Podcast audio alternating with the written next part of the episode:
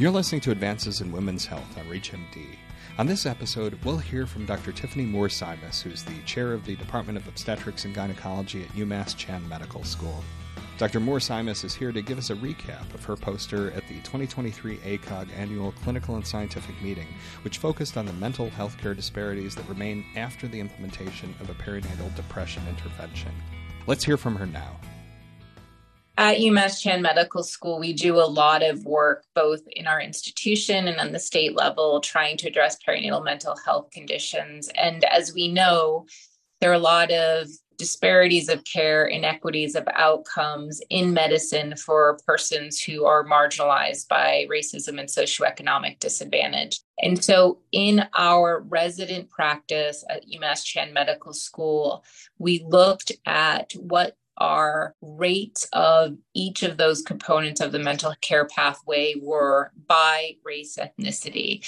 And so we looked at were there differences in screening, assessment, treatment, following, and monitoring. And what we found was that we, regardless of race ethnicity, screening rates were similar. And by screening, we were looking at the recommendations were to screen at the initial OB visit at 24 to 28 weeks and at the postpartum visit. And of course, any time in between that we felt was necessary. And although we thought we did it universally, the truth of the matter was only about 75% of our patients got screened. So that was one learning point is that it is not as universally done as we thought it was. So we have been working to make sure, in fact, it truly is a universal screening. And then beyond the screening, once somebody was screened positive, we did unfortunately find that there were disparities as it relates to white patients were more likely to be connected with care and treatment for a mental health condition once identified than our Black or Hispanic patients. We did have students who were doing chart abstractions and who were looking at these outcomes and looking for these differences. So we don't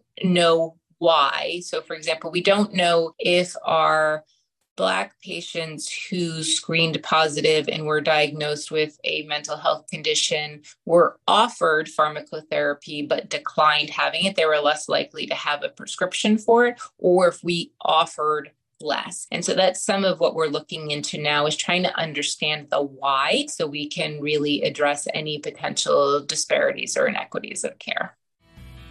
That was Dr. Tiffany Moore Simas talking about her poster that was featured at the 2023 ACOG Annual Clinical and Scientific Meeting.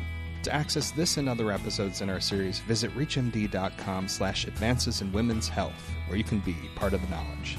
Thanks for listening.